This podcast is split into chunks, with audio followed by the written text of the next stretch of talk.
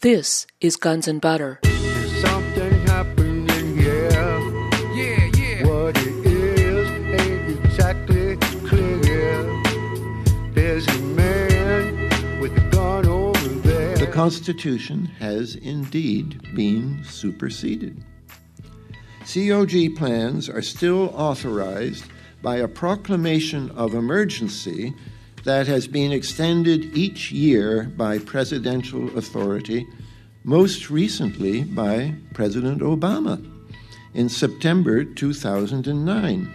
I'm Bonnie Faulkner. Today on Guns and Butter, Peter Dale Scott. Today's show, Continuity of Government Planning. Peter Dale Scott is a poet and author of The War Conspiracy, J F K, nine eleven, and the Deep Politics of War, The Road to nine eleven, Wealth, Empire, and the Future of America, Deep Politics and the Death of J F K, and Crime and Cover-Up, the C I A, the Mafia, and the Dallas Watergate Connection, among many other books. He spoke at the Understanding Deep Politics Conference in Santa Cruz, California, on May sixteenth, two thousand ten. His talk, Continuity of Government Planning, the process by which the U S Constitution has already been superseded. Among the many topics he addresses are the Doomsday Project, Executive Order one two six five six of nineteen eighty-eight, National Security Presidential Directive fifty-one and S P D fifty-one of two thousand seven, the National Emergencies Act, National Security Directive fifty-five of September fourteenth, nineteen eighty-two, issued by President Ronald Reagan, counterinsurgency planning called Cable Splicer, and the National Preparedness Review of May two thousand one. Peter Dale Scott. All right. Today's talk is Continuity of Government Planning, the process by which the U S. Constitution has already been superseded. What I want to talk about is continuity of government planning. This is what I think should be an immediate priority objective for action that the left and the right can agree about, which is the hijacking of our Constitution by a secret group. We still don't know even who they were, except for two of them, Dick Cheney and Donald Rumsfeld. In July nineteen eighty-seven, during the Iran-Contra hearings grilling of Oliver North, the American public got a glimpse of a, quote, highly sensitive, close quote, secret that North had been involved in emergency plans to suspend the American Constitution in the event of a nuclear attack. And I'm going to quote from the hearings. And this was printed the next day in the New York Times, but as you listen to it, you may be interested that not one newspaper ever commented on the content of this interchange. Congressman Jack Brooks from Texas, thank God for Texas. Colonel North, in your work at the N S C, were you not assigned at one time to work on plans for the continuity of government in the event of a major disaster? And then North's lawyer jumped up, Mister Chairman. And then the senator, Daniel Inouye, who was a Democrat, the chair of the committee, uh, responded in a way that showed he knew exactly what Brooks was referring to. And this is what he said. I believe that that question touches upon a highly sensitive and classified area, so may I request that you not touch on that. Jack Brooks, I was particularly concerned, Mister Chairman, because I read in Miami papers and several others that there had been a plan developed by that same agency, a contingency plan in the event of emergency that would suspend the American Constitution. And I was deeply concerned about it and wondered if that was an area in which he had worked. I believe that it was, and I wanted to get his confirmation. Then Inouye again, may I most respectfully request that that matter not be touched upon at this stage. If we wish to get into this, I'm certain arrangements can be made for an executive session." End of quote. How many people never knew that happened in Iran-Contra? Well, it, you know, it, it sort of freaked us at the time, and then it just disappeared from view. So let me go on. "We have never heard if there ever was or was not an executive session, or if the rest of Congress was ever made aware of the matter. Reportedly, Congress as a whole was bypassed altogether." Two books say that, that Congress was completely left out of this planning, though key individuals may have known. I suspect uh, Lee Hamilton, but I can't prove it. Uh, Jack Brooks was responding to a story by Alfonso Chardy in the Miami Herald. Chardy's story alleged that Oliver North was involved with the Federal Emergency Management Agency, FEMA, in plans to take over federal, state, and local functions during a national emergency. This planning for continuity of government, C O G, and that's what I'll say from now on, called for, quote, "suspension of the Constitution, turning control of the government over to the Federal Emergency Management Agency, emergency appointment of military commanders to run state and local governments, and declaration of martial law," close quote. To my knowledge, no one in the public, including myself, attached enough importance to the Chardy story. Chardy himself suggested that Reagan's Attorney General, William French Smith, had intervened to stop the C O G plan from being presented to the president. Seven years later, in nineteen ninety-four, Tim Weiner reported in the New York Times that what he called the Doomsday Project, the search for, quote, "ways to keep the government running after a sustained nuclear attack on Washington," close quote, was going to be closed down and had less than six months to live. Technically, Weiner's story may have been correct, but it was also very misleading. On the basis of that report, the first two books on C O G planning by James Bamford and by James Mann, books otherwise excellent and well-informed, reported that C O G planning had been abandoned. They were wrong. What they and Weiner did not report was that under Reagan, the purpose of C O G planning had been changed. C O G plans now called for suspension of the Constitution, not just after a nuclear war, but for any national security emergency. This was defined in Executive Order one two six five six of nineteen eighty-eight as, quote, "any occurrence, including natural disaster, military attack, technological emergency, or other emergency, that seriously degrades or seriously threatens the national security of the United States." That's the language of the order. In other words, extraordinary emergency measures originally designed for an, an America devastated in a nuclear attack were now to be applied to anything the White House considered an emergency. This expanded goal was envisaged as early as nineteen eighty-four, when, according to Boston Globe reporter Ross Geldspan, Lieutenant Colonel Oliver North was working with officials of FEMA to draw up a secret contingency plan to surveil political dissenters and to arrange for the detention of hundreds of thousands of undocumented aliens in case of an unspecified, unspecified national emergency. The plan, part of which was codenamed Rex eighty-four, called for the suspension of the Constitution under a number of scenarios, including a U S invasion of Nicaragua. Clearly, nine eleven met this definition, any emergency, and we know for a certainty that C O G planning was instituted on that day in two thousand one. What few have recognized is that it is still in effect.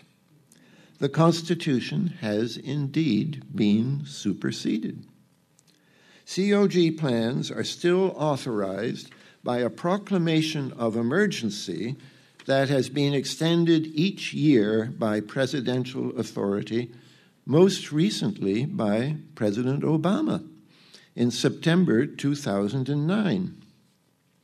On nine eleven, before the last plane had crashed in Pennsylvania, before the last plane had crashed in Pennsylvania, the White House authorized the institution of C O G plans. There is no doubt that it was introduced.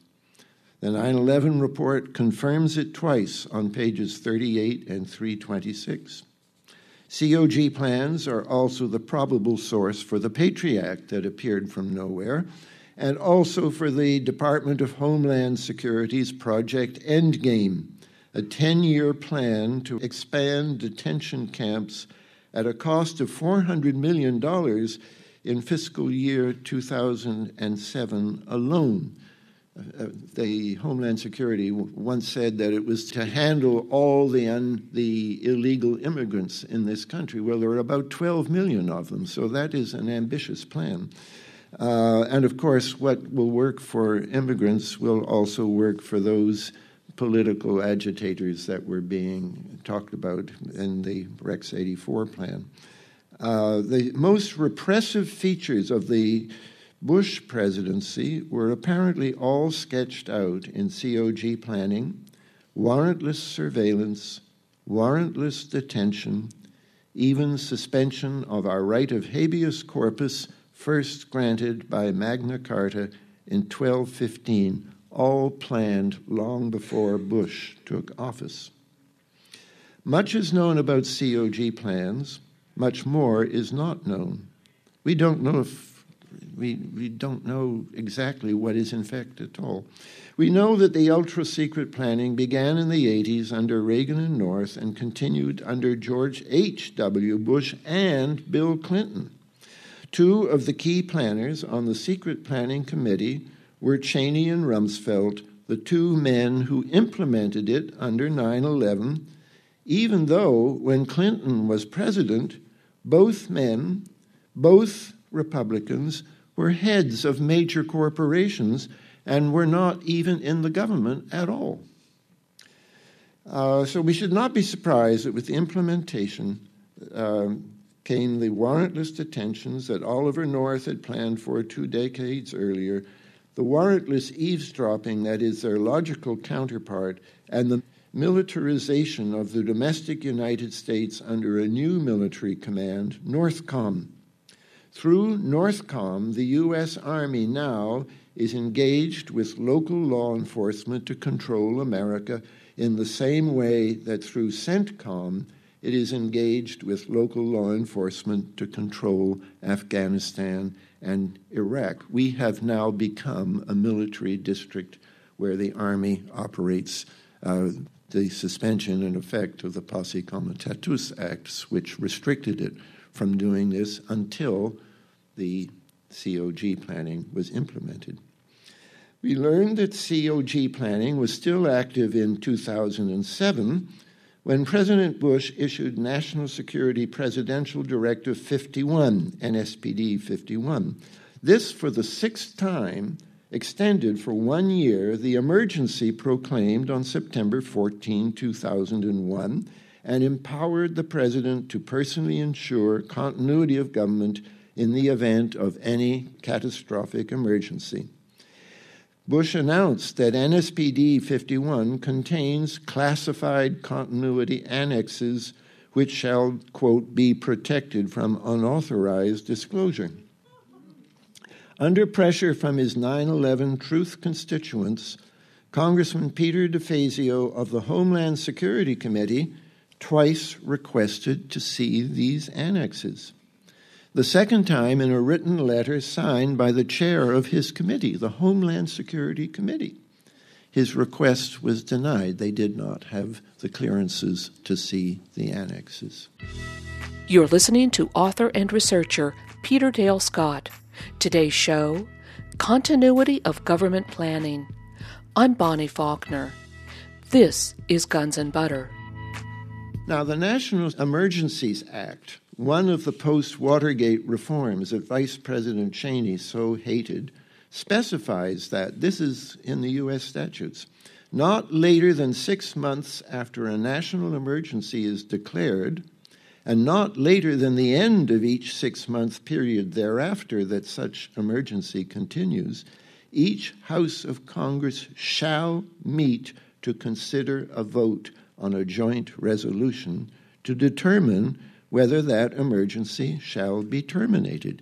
It's not that they can do it, may do it. They are required by law to do it.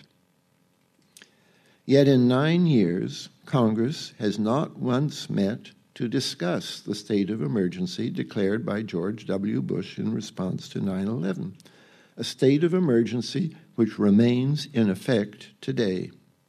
Appeals to the Congress to meet its responsibilities to review C O G have fallen on deaf ears. Former Congressman Dan Hamburg and I appealed publicly last year, both to Obama to terminate the emergency and to Congress to hold the hearings required of them by statute. But Obama, without discussion, extended the nine eleven emergency again on September the tenth, two thousand nine. There was actually a press conference and some other minor thing was discussed. This was not mentioned or discussed in the press conference. And Congress has continued to ignore its statutory obligations. One congressman explained to a constituent that the provisions of the National Emergencies Act have now been rendered inoperative. How? By C O G. If true, this would seem to justify Chardy's description of C O G as suspension of the Constitution. Are there other parts of the Constitution that have been suspended? We do not know, and Congress has been told it cannot find out. Now, I don't know if it's my background as a Canadian that leaves me so focused on this legal question of C O G. Plans drafted by a secret committee, including corporation heads not in the government, have provided rules that override public law and the separation of powers that is at the heart of the Constitution. Congress is derelict in addressing this situation. Even Congressman Kucinich, the one congressman I have met, will not answer my communications on this subject. What offends me most is that America has become a country where a group of men, including some not even in the government, were able to plan successfully for the imposition of these secret rules. As I see it, the only authorization for the C O G planning was a secret decision by President Reagan, N S D fifty-five of September fourteenth, nineteen eighty-two, which happens to be the same day in which the emergency was proclaimed nineteen years later, uh, which in effect federalized the counterinsurgency planning called Cable Splicer, which Reagan had authorized in California when he was governor there. I submit that the planning by Cheney, Rumsfeld, and others in the last two decades was not confined to a response to an emergency. The one thousand page Patriot Act, which was dropped on Congress as promptly as the Tonkin Gulf Resolution had been back in sixty-four, is still with us from day to day. Congress has never seriously challenged it, and Obama quietly signed a one-year extension of three controversial sections of it on February twenty-seventh of this year. Now, we should not forget that the Patriot Act was only passed after lethal anthrax letters were mailed to two crucial Democratic senators, Senators Daschle and Leahy, who had been questioning it and who subsequently reversed their initial opposition to the bill after receiving the anthrax letters. Someone, we still do not know who, must have planned those anthrax letters well in advance. This is a fact most Americans do not want to think about. Someone also must have planned the new instructions on June first, two thousand one, determining that military interceptions of hijacked aircraft had to be approved at the, quote, highest levels of government. This meant, in practice, in fact, on that day, Cheney and Rumsfeld, because Bush was in a plane circling over the southern United States that had lost its communications system with the rest of the government. The report attributes this order to a J C S memo of June first, two thousand one, entitled Aircraft Piracy and Destruction of Derelict Airborne Objects. But there was no such written requirement before June first, two thousand one, and I am informed that it was quietly revoked in December two thousand one. They went back to the old system where, if a plane went off course, it was just a matter of a routine for uh, jets to take up. Intercept doesn't mean shoot it down. It means just gets on the wings. That now had to be approved by Cheney and Rumsfeld. And, well, you know, most of you know what, what a mess all of that was on nine eleven. Um, in The Road to nine eleven, I suggest that the change in the J C S memo came from the National Preparedness Review, in which President Bush, in May of two thousand one, authorized Vice President Cheney, together with, guess who, FEMA, to tackle the task of dealing with terrorist attacks, close quote. Not noticed by the press was the fact that Cheney and FEMA had already been working on C O G planning as a team throughout the nineteen eighties and nineteen nineties. Not just the mainstream press, but even excellent authors like James Bamford and James Mann have underestimated the enormity of what happened. Let me quote again from my book, The Road to nine eleven. In April nineteen ninety-four, Tim Weiner announced in the New York Times that in the post-Soviet Clinton era, the Doomsday Project, as it was known, was to be closed. Weiner added that while some continuity of government programs continue under the aegis of Pentagon planners, they are pale versions of the vision laid out by Reagan in eighty-three. They are realizing these requirements are throwbacks to the Cold War. Nuclear analyst Bruce Blair said they are not relevant to today's world. This article persuaded authors James Mann and James Bamford that Reagan's C O G plans had now been abandoned because, quote, there was, it seemed, no longer any enemy in the world capable of decapitating America's leadership, close quote. In fact, however, only one phase of C O G planning had been terminated, a Pentagon program for response to a nuclear attack. Instead, according to author Andrew Coburn in his biography of Rumsfeld, a new target was found. And now a long quote from Coburn. Although the exercises continued, still budgeted at over two hundred million dollars a year in the Clinton era, the vanished Soviets were now replaced by terrorists. Exactly. There were other changes too. In the earlier times, the specialists selected to run the shadow government had been drawn from across the political spectrum, Democrats and Republicans alike. But now, down in the bunkers, Rumsfeld found himself in politically congenial company, the players' roster being filled almost exclusively with Republican hawks. Quote, it was one way for these people to stay in touch. They'd meet, do the exercise, but also sit around and castigate the Clinton administration in the most extreme way, close quote, a former Pentagon official with direct knowledge of the phenomenon told me, that is to say Coburn. Quote, again the official, you could say this was a secret government in waiting. The Clinton administration was extraordinarily inattentive. They The Clinton government had no idea what was going on, close quote. Now, Coburn's account requires some qualification.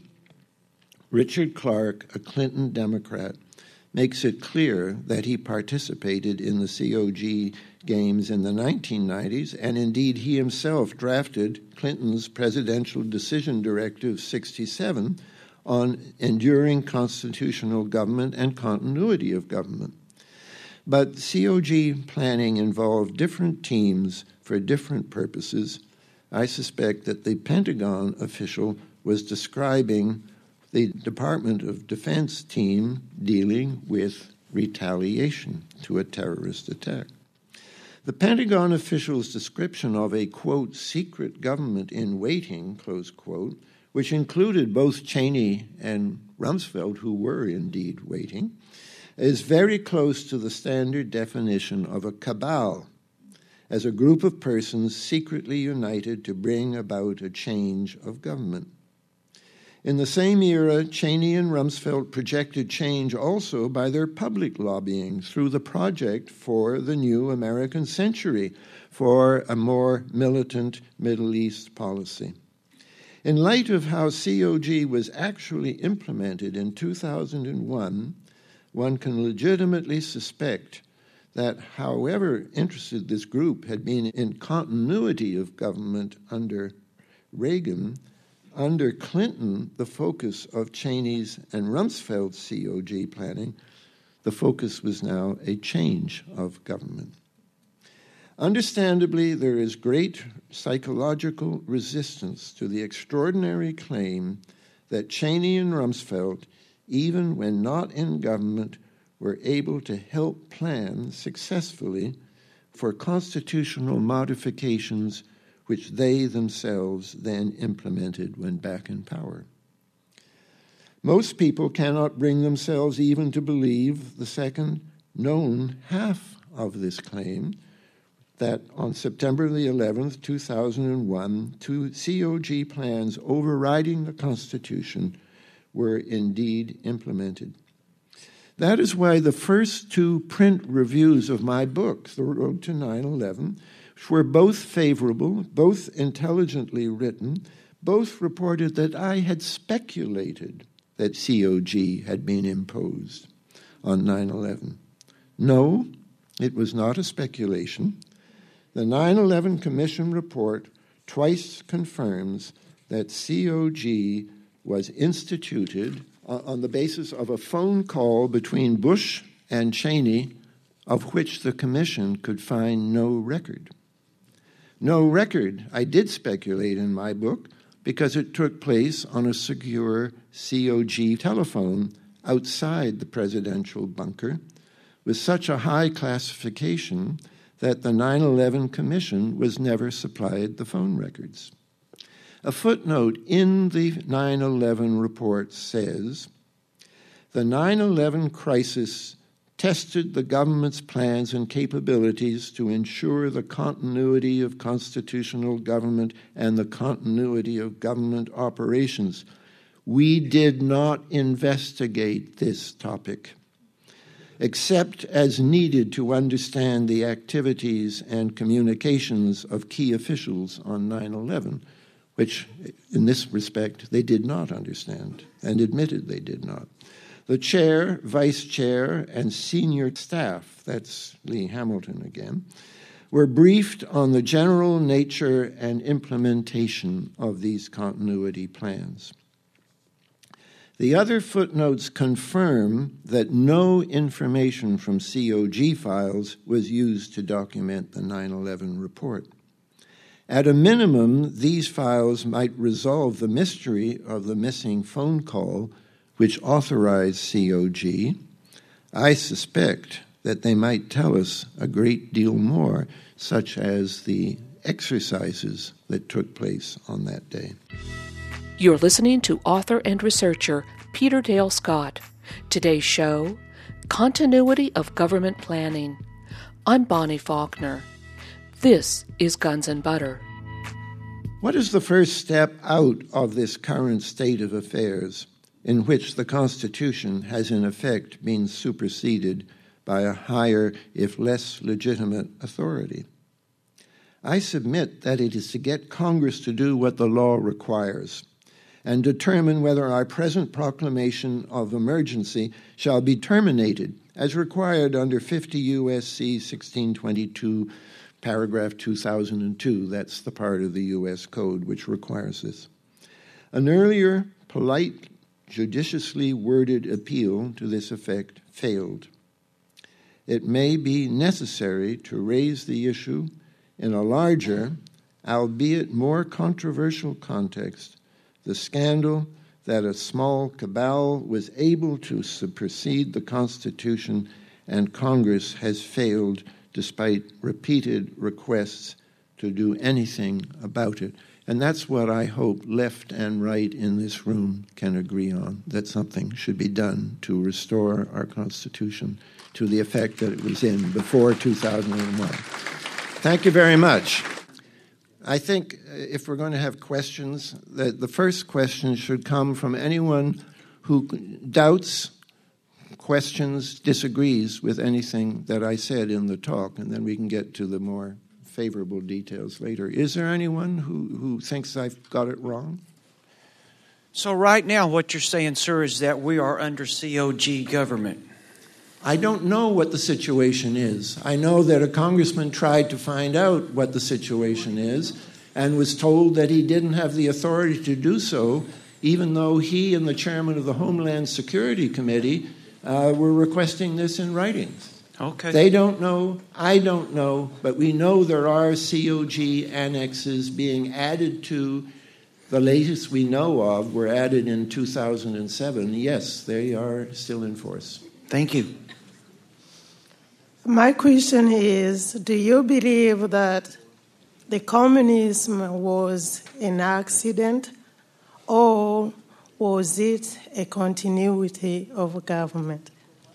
Well, that, of course, is a question on my mind, and I don't have an answer. I was very interested in Ellen Brown's talk this morning uh, because I feel that she was absolutely right to draw an analogy between the unknown forces which engineered the fall of Lehman Brothers and the unknown forces uh, which engineered nine eleven.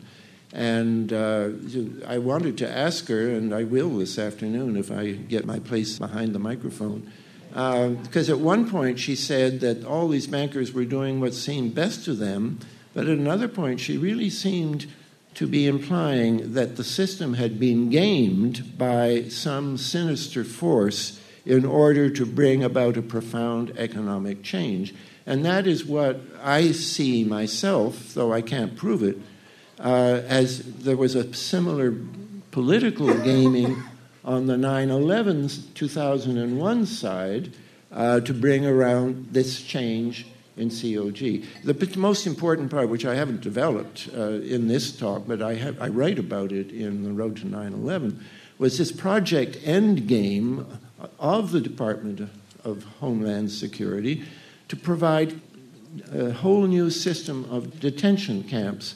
And the justification for it is almost exactly the justification for the camps that North was working on uh, back in the nineteen eighties. In other words, to deal with the problem of illegal immigrants. But, uh, of course, the uh, detention camps are fungible. They can be used for us as well as for illegal immigrants. And the other thing is NORTHCOM. That was done with almost no debate at all. And by the way, it was also done in my country, Canada. Canada, uh, Britain went through a very similar convulsion almost immediately after nine eleven. And then uh, Canada has militarized itself. An American army can now go march into Canada, or more likely fly into Canada, without any authorization from the civilian government of Canada because of this NORTHCOM, NORAD, planning, which is escaping from civilian review. So all of this concerns me very much, but I can't answer your question. We just know there's something out there, it's big, and nobody's talking about it. And the great disappointment was when we got a Democratic president.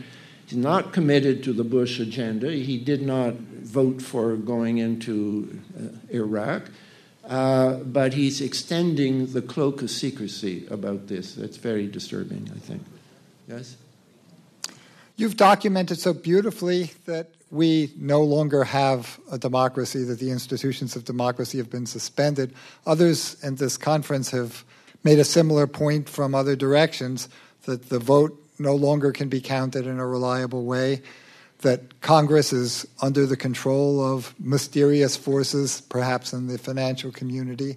And yet, when we think about how to respond to the situation, what can we do? Our habits of being in a democracy are so strong that we fall back on, well, let's work with Congress. Let's vote this in. Let's vote that out. Okay. What are your thoughts about the avenues that remain to us in a situation where democracy no longer is functional? Well, you know, I don't think I said at any point in my talk that I think democracy no longer is functional. I do think democracy is still functional. I think that America is, in a sense, like an enormous aircraft carrier. It takes a great many efforts of many, many people to divert it from the course that it had originally been on through two hundred years. I also think that there have been forces back and forth doing that through the whole period that America has basically muddled through. Uh, but I think it's proof that democracy has not ended. Uh, for example, the courts have still fought against some of the decisions which flowed from the products of C O G and the Bush administration. And uh, Bush had to come back to Congress, and then it was, of course, very disappointing when a Democratic-controlled Congress then passed some of these changes into law. So it's it's a confused situation, but it's not one where democracy ended and now it's something else. And uh, I do believe that, uh, for example, the federal system of America will help us. Uh, we heard this morning that maybe there are solutions on a state level, which we won't get on a federal level. I, I think there are all kinds of things which can be done, and that's, frankly, the job of the people here to figure out what we can agree on. But I think the top priority is to use uh, the Congress has still some powers. It's only one congressman who said that the National Emergencies Act has been overridden. That should be debated. If it has been overridden, that should come out. That's why I think that's the very first thing that has to be done. But there's no shortage of things to do, if you see what I'm saying in a more general way. Uh, good morning. Thank you for a great talk. Um, I was wondering the difference between two of the terms that you used. One of them was continuity of government and then continuity of constitutional government, and how much of a difference there is effectively between the two. Thank you. Well, the, the second one was not me. It was a footnote in the nine eleven Commission report. As far as I know, there is only one C O G set of plans. We do, I, I will say again, The, the common denominator between what Chardy described in nineteen eighty-seven and what actually happened in the first decade of the new millennium is very striking. Uh, warrantless detention, uh, militarization of government, those two things have clearly happened. And then warrantless, if you're going to have warrantless detention, then really you have to have warrantless eavesdropping too. They go together. So um, I would say that's the core of where the C O G stuff was. But beyond that, we don't know how far it goes. We need to find out. And the first way to find out is to get a debate. And, you know, I think before we get it in Congress, we have to get it into the media.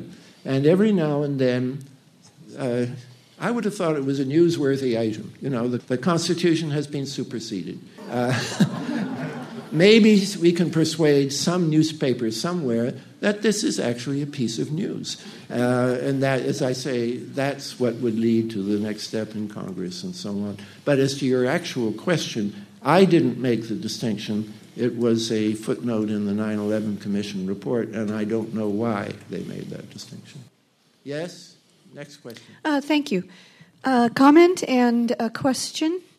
Uh, there is, um, as you know, Peter, a, a wide body of evidence, which I've contributed to in great part, Uh, that the war games, uh, emergency response exercises, whatever you want to call them, on the morning of nine eleven, uh, were in fact on a scenario of a multiple hijack scenario, which many people don't know has now been acknowledged in a book called Touching History by Colonel Marr himself, who is the operational director of NORAD, uh, Northeast Sector, on the morning of nine eleven.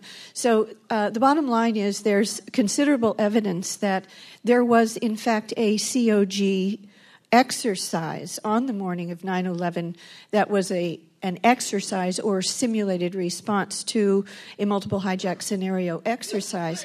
And when the exercise scenario went live, so did C O G. That, in effect, it was a way to trick um, a C O G into becoming actual. That's my comment, and I could follow up offline with you, Peter, on that, the evidence for it. And my question is, I find it very strange that the uh, C O G, C O P, uh, Continuity of Government, Continuity of Operations, uh, wasn't uh, instituted until the fourteenth, when September eleventh happened three days before. Can you explain that?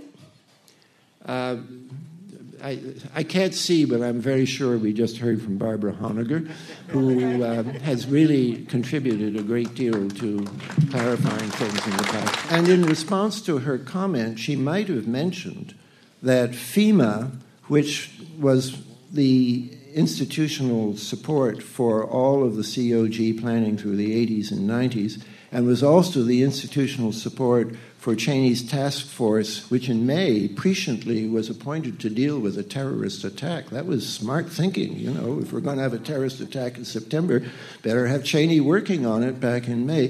FEMA was also in charge of that, and of the multiple games, exercises, Uh, of, of which I think many are relevant, not just the one you mentioned, uh, FEMA was directly charged with some of those exercises as well. So there is a kind of FEMA continuity to this, which lasts until uh, New Orleans and the hurricane and the total. Some people think, actually, that FEMA was supposed to fail at New Orleans because now FEMA doesn't deal with these emergencies anymore. The, the U S Army does. And we had, like, forest fires in Southern California a couple of years ago, and uh, President Bush flew out with the head of NORTHCOM and said, "I have good news for you. NORTHCOM is here to help you uh, with the forest fires." Well, so that we have institutionalized the use of the U S Army in exactly the kind of way that the Posse Comitatus Act was intended to uh, deny. Now, that's all in response to your comment, and the question is, why did they wait until the fourteenth? They, they didn't wait until the fourteenth. They instituted the C O G on the same day, and uh, immediately, uh, for example, Cheney would not leave Washington until Bush came back. That was a C O G provision. Bush spent most of the seven, next seven weeks inside a mountain up uh, at a C O G base on the Maryland border next to Camp David. Um, so it happened immediately. The authorization was three d- days late. And I guess they, they were deciding, what do we do first, invade Afghanistan or invade Iraq? Oh, no, we won't, we won't invade Iraq right away. Let's put off Iraq. We have to get better evidence about W M D and about anthrax and all those things. The legalization of it, if that's what it was, I'm not sure it did legalize it, it was not a high priority. I think they had a great deal to do that weekend, and Uh, And uh, they, they, they dealt with it on the fourteenth, but that is the formal. The, in, in effect, the emergency was declared with the imposition of C O G, but the document saying this is an emergency was signed on the fourteenth. You're listening to author and researcher Peter Dale Scott. Today's show, Continuity of Government Planning. I'm Bonnie Faulkner. This is Guns and Butter. I have just one disagreement with you, Peter, which is whether we need to get back to the Constitution or to the Articles of Confederation when states still had sovereignty and could issue their own currency, and before a group of merchants at a convention pulled a fast one and convinced the people to give up their state sovereignty in return for an empty promise of paper that said, "Trust us, form a centralized government and trust us." In my radio episode, "Was the Constitution an Act of Treason?" I quote Patrick Henry and the other anti-federalists like the Judge Brutus, who talk about how once a centralized government is formed, it will become this monster that the people will never again be able to regain control of, and everything they've said has come true and more. Well, half the room is applauding that, and half the room is sitting silent. Uh, I will give you my own response to that, which, but by the way, I explore this in my poetry. Uh, for years, I followed people like Ezra Pound who thought that the great villain of the Founding Fathers was Hamilton, because he was the man who forced in a central private bank, which Jackson then uh, overruled years later. Um, I, I, I like America more than you do, I think. I'm a Canadian. I haven't uh, sworn allegiance to anybody, and I'm not likely to. It's among the governments I've been presented so far, but uh, I think that uh, taken, as I look at things in the perspective of world history, and I think that what was achieved by the Founding Fathers, both in the seventeen seventies and also in the seventeen eighties, was nothing short of miraculous. And I think there was a real danger that if the states had not come together, uh, they would have all got hopelessly mired in debt, would not been able to take off. That doesn't mean I'm against Uh, the state's uh, uh, movement now. I'm very interested in it. I would not have been for the right of states to secede in the eighteen fifties and sixties, because then I think the most important issue in this country was slavery, and I, th- I say thank God that uh, we got rid of slavery. I'm sorry that so many million people had to die for that to happen. Uh, but today, the, the issue of slavery is not attached to the question of states' rights. I'm very interested in the states' rights movement. It may be that uh, secession is the route to go. I'm not ruling that out at all. Uh, but to, to be interested in secession now doesn't mean that I have to say a mistake was made in, uh, in the seventeen eighties, because I think Uh, the, you know, we, counter history is infinitely debatable, but I think that the only way America, myself, I think the only way America could survive and develop the way it did as a place of hope for people all over the world was by creating the kind of huge market uh, possibility that was created, and that if we'd all struggled along on the state level, uh, I don't know if the states would have survived at all. Frankly, I think Britain would have come back and might have won. American history is fascinating because of all the currents and counter-currents. But that's why I'm hopeful, by the way. Yes, we've had a we've had a very bad time right now. It's not the only bad time in American history. I mean, you go back to the thirties, and here you have the big banks uh, conspiring Uh, to get General Smedley Butler to, uh, in effect, overthrow the president. And uh, Smedley Butler, as a good American general, wouldn't play along. So uh, that's the sort of thing that can still happen in our present situation. We should take heart from the fact that America has been so challenged in the past. We should take heart from the fact that at the time of the Spanish-American War, we had a powerful anti-imperialism league which was headed by Andrew Carnegie, the top capitalist in the country. Capitalism is a force that should be opposed to what's happening right now in Afghanistan. Give us back our civilian economy so that we can produce other things in this country besides tanks and planes and guns. Professor Scott, I'm proud as a Canadian to be in your presence and with a great Canadian. We are both citizens of a constitutional monarchy, and this uh, nine eleven movement is a, a global movement incorporating peoples around the world with many forms of government, um, and uh, that constituency read your work around the world, and you are um, strategists for not only a movement within the United States, but an international movement. Uh, so maybe you could conclude your wonderful um, views here with some uh, ideas about how we could handle this internationally. I, I think this movement, in a way, it has to come from outside the United States because it's an international matter, and it affected all the countries. We had twenty-five Canadians killed in the Twin Towers. We're in Afghanistan because of this fraudulent interpretation of nine eleven. The global implications are so profound and broad in their scope, and we need an international strategy as well as a, an American strategy. Well, I agree with you. I want to say this by way of comment on this really excellent, excellent presentation we got from Ellen Brown this morning. I don't know if she's in the room, but it was wonderful. You're an example of think globally, act locally, and sort of saying, let's see what's happening at the B I S. By the way, the president of the B I S in the interwar years back in nineteen thirty-one was Richard McGara, the grandfather of Richard McGara Helms, who became the head of the C I A. Uh, and the C I A often, I think, acted in ways which were more beneficial to the B I S than they were to the American government. Uh, but I was left with a feeling that, you know, California is a big state. We all say it fifth, used to be the fifth largest in the economy. We'll be lucky if we come out being the twentieth largest economy. Uh, but it's big.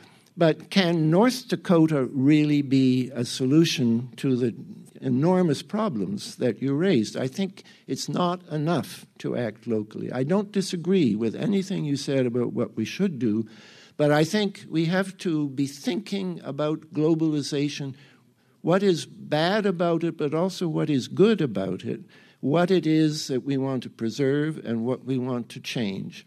And I think that nine eleven was a, a significant event in the history of top-down globalization. When all these people go and protest in Pittsburgh or Seattle or whatever it is, I, I'm disappointed to see that they they don't like globalization. There are aspects of what's happening in the world which are wonderful. I mean, the, more and more. And by the way, Americans, Americans are playing a very constructive role.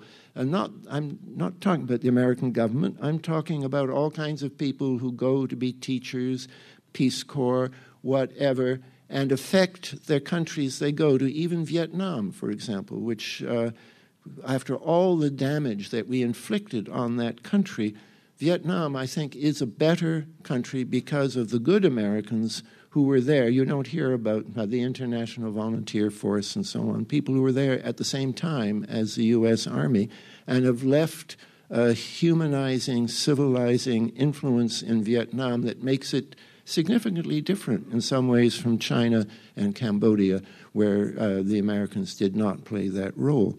So what I think we need in the world is bottom-up globalization to balance the top-down globalization.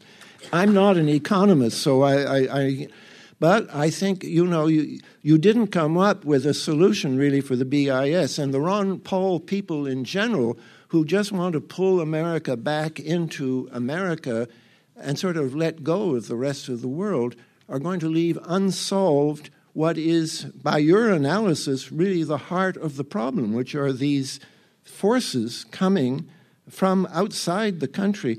Uh, if uh, we just, uh, just stay with the new status quo and we have, on the one hand, uh, a state bank in North Dakota, and we have these forces unchecked coming from B I S and uh, the, the gnomes of Zurich and, and so on and so on. Uh, who's going to win? Is it going to be North Dakota or is it going to be the gnomes of Zurich? I think it'll be the gnomes of Zurich.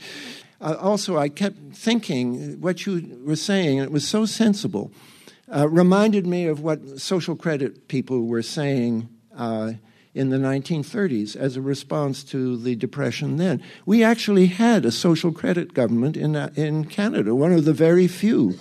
Uh, but it turned out that the province of Alberta couldn't successfully take on the international banking system. It, it, it failed, and the Social Credit Party was defanged and turned into just another political party playing the usual game.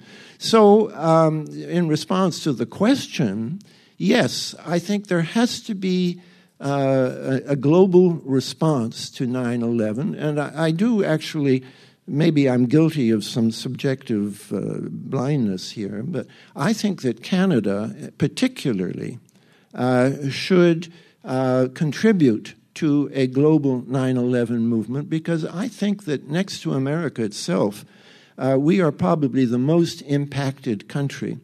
The fallout from nine eleven has created a constitutional crisis in, in Canada already, and that's before we confront the issue, which is just amazing to me, that uh, quietly the American military has acquired the right to move into Canada whenever it sees an emergency and can persuade the Canadian military, who have always agreed with them about everything, uh, that that's okay and that what Ottawa might think about it is not relevant. I should think that would be an important political issue in Canada. And I think also in Europe, as they learn more and more that the indebtedness of Greece, it comes from having bought all these junk uh, derivatives from American banks, and that the bailing out that is being provided isn't, a lot of it's not going to stay in Europe. They come back, and the, and the euro is actually going down now in response to this crisis. I think that all of that should be part of the large way of thinking about this crisis. So, short answer, I totally agree that on two ways we need to have uh, a large view of what's happening. We mustn't be too narrowly focused on nanothermite and free fall. We should think of what nine eleven did to the world, not just to the Constitution of America. And also, we should use this to help build a global response, because countries like Japan, Uh, uh, Japan has uh, not as big a crisis, but a crisis which can be linked to nine eleven in the same way that Canada's political crisis clearly can be linked to nine eleven. So uh, my answer, I should have summed up my answer to your question by saying yes. There's something happening, yeah. Yeah, yeah. What it is ain't exactly clear. There's a man with a gun. You've been listening to Peter Dale Scott. Today's show has been Continuity of Government Planning. Peter Dale Scott is a poet and author of The War Conspiracy, J F K, nine eleven, and the Deep Politics of War, The Road to nine eleven, Wealth, Empire, and the Future of America, Deep Politics and the Death of J F K, and Crime and Cover-Up, the C I A, the Mafia, and the Dallas Watergate Connection, among many other books. His next book will be Fueling America's War Machine, Deep Politics and the C I A's Global Drug Connection, forthcoming in fall two thousand ten. Today's show was from his presentation, Continuity of Government Planning, the process by which the U S Constitution has already been superseded, at the Understanding Deep Politics Conference in Santa Cruz, California, on May sixteenth, two thousand ten. Visit Peter Dale Scott's website at w w w dot peter dale scott dot net. That's peter dale scott dot net. Thanks to Hamuk and Ken Jenkins of nine one one t v dot org for today's audio. Guns and Butter is produced by Bonnie Faulkner and Yaro Mako. To leave comments or order copies of shows, email us at b l faulkner at yahoo dot com. That's B L F A U L K N E R at yahoo dot com. Or call five one zero, eight four eight, six seven six seven, extension six two eight. Hey yo, these are some serious times that we live in, G. And our new order is about to begin, you know what I'm saying? Now the question is, are you ready for the real revolution, which is the evolution of the mind? If you